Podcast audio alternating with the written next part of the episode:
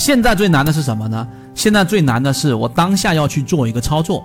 那我在第五点里面，我们的高价值会大家都参加了没有？参加的回复一下幺六八，告诉给我啊。然后呢，我看一下现在直播间里面有一直参加的这个都已经看了的，这个回复一下幺六八。那我给大家去说，我们在那里面除了刚才技术上的东西以外，第五点很重要的就是一个分类。我这里面做了五个分类给大家。第一，哪一些是强支撑的？第二个，哪些是强修复的？现在大家可以看。我现在就直接给大家看的红河科技，大家应该也也有看，上面都有这个我对于红河科技当时的一个判断。红河科技属于什么？它是哪一种类型的标的？就像大家问我们管理员老师或者问到圈子的时候，哎，这个管老师帮我看一下某某某标的的时候，他在模型里面分析是什么样的时候，你自己首先先问自己有没有这样一个清晰的判断，这种类型是属于哪一种类型的标的？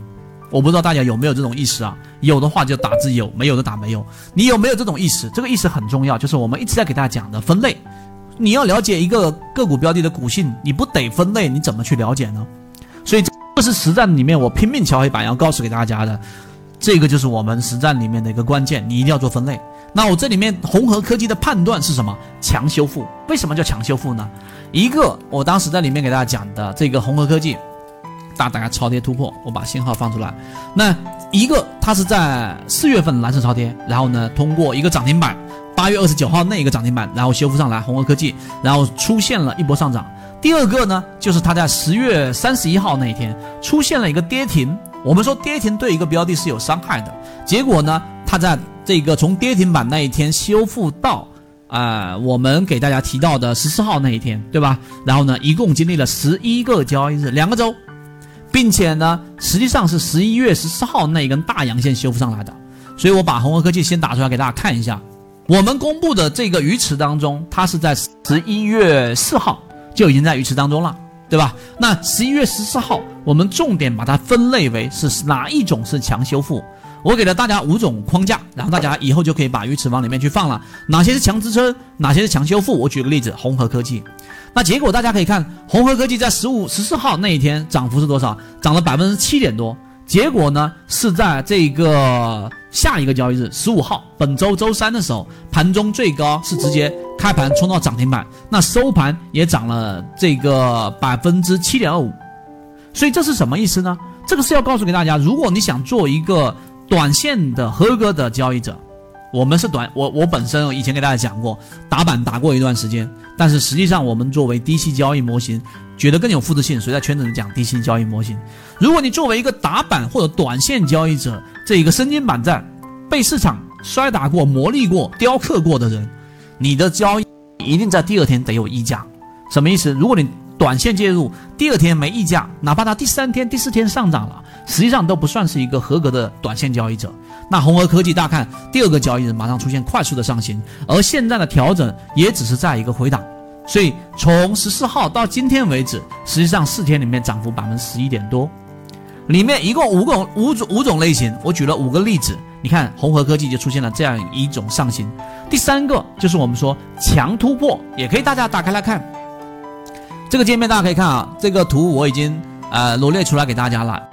更多实战干货和完整版视频学习，某信 MACD 七幺二，希望大家可以学以致用，不断的提升自己的操作能力，拥有属于自己的一套交易模型，一起终身进化。一个是我们提及的位置，一个是它突破的位置。那实际上现在突破的回踩进行三买的位置。更多实战干货和完整版视频学习，某信 MACD 七幺二。希望大家可以学以致用，不断的提升自己的操作能力，拥有属于自己的一套交易模型，一起终身进化。我们再往下，这个立顶光电，大家看过吗？我不知道大家是不是对于鱼池的标的是有回头去看的。那既然是整理出来四千多个标的，然后整理出来将近三十个，后面还会优化的。大家看下个界面，那立顶呢，实际上也是一样的。大家可以看鱼池公布的位置。高价时的位置，那么实际上到鱼池公布到现在为止，涨幅是百分之这个十一点多，振幅是有百分之十五点三五。那立顶光电也是一样道理。那立顶光电属于哪一种分类呢？我这里面在高价值会议里面给大家讲过，就是强突破啊，就强突破类型。大家可以放大这个界面，立顶，立顶光电到现在为止一直处于在次上趋势之上，黄色。看下面这个第二张图嘛，成交量下面这张超跌突破，开源给大家的信号，它两天都在次上趋势以上的强势位置，并且在趋势管理率黄色百分之八以内，就什么时候，它在这个我们的模型定义当中，立顶光电都是属于在可以低吸的这一种安全范围。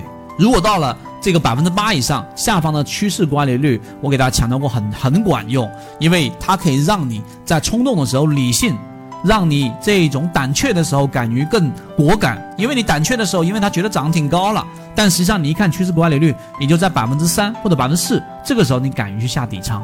所以六点一，我在这里面就告诉给大家，那立顶也是这样的一个例子，我就举两个，一个是红河科技，一个是立顶光电。这个在高价值会议里面都给大家提到了。那至于后面刚才我们所说的控盘呐、强支撑的例子啊，然后大家可以继续的跟随。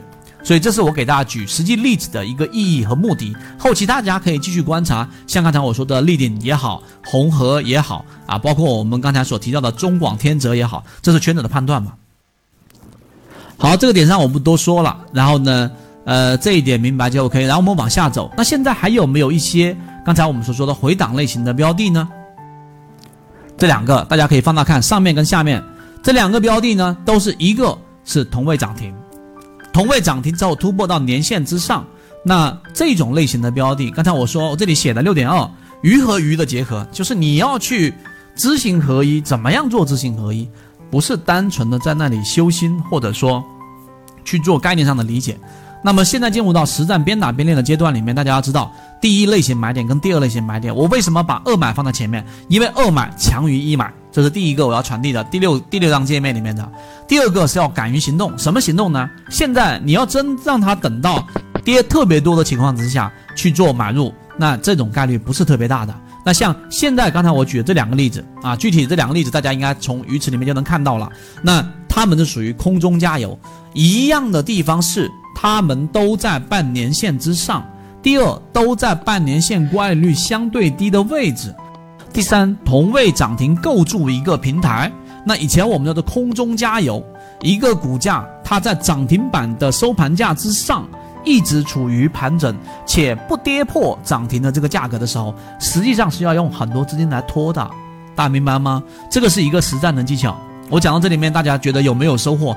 为什么要有资金来拖呢？你想啊，如果你在低位的时候买到一个标的，然后呢，你现在有百分之十的利润，亦或者你在前面高位的时候，一个涨停板让你的亏损直接抹平，然后变成百分之零点几，那么它连续在这里面震荡，那你是买还是卖啊？大家想一想，你是买的概率大还是卖的概率大呀？你是补仓的概率大还是卖的概率大啊？一定是卖的概率比较大，短期内。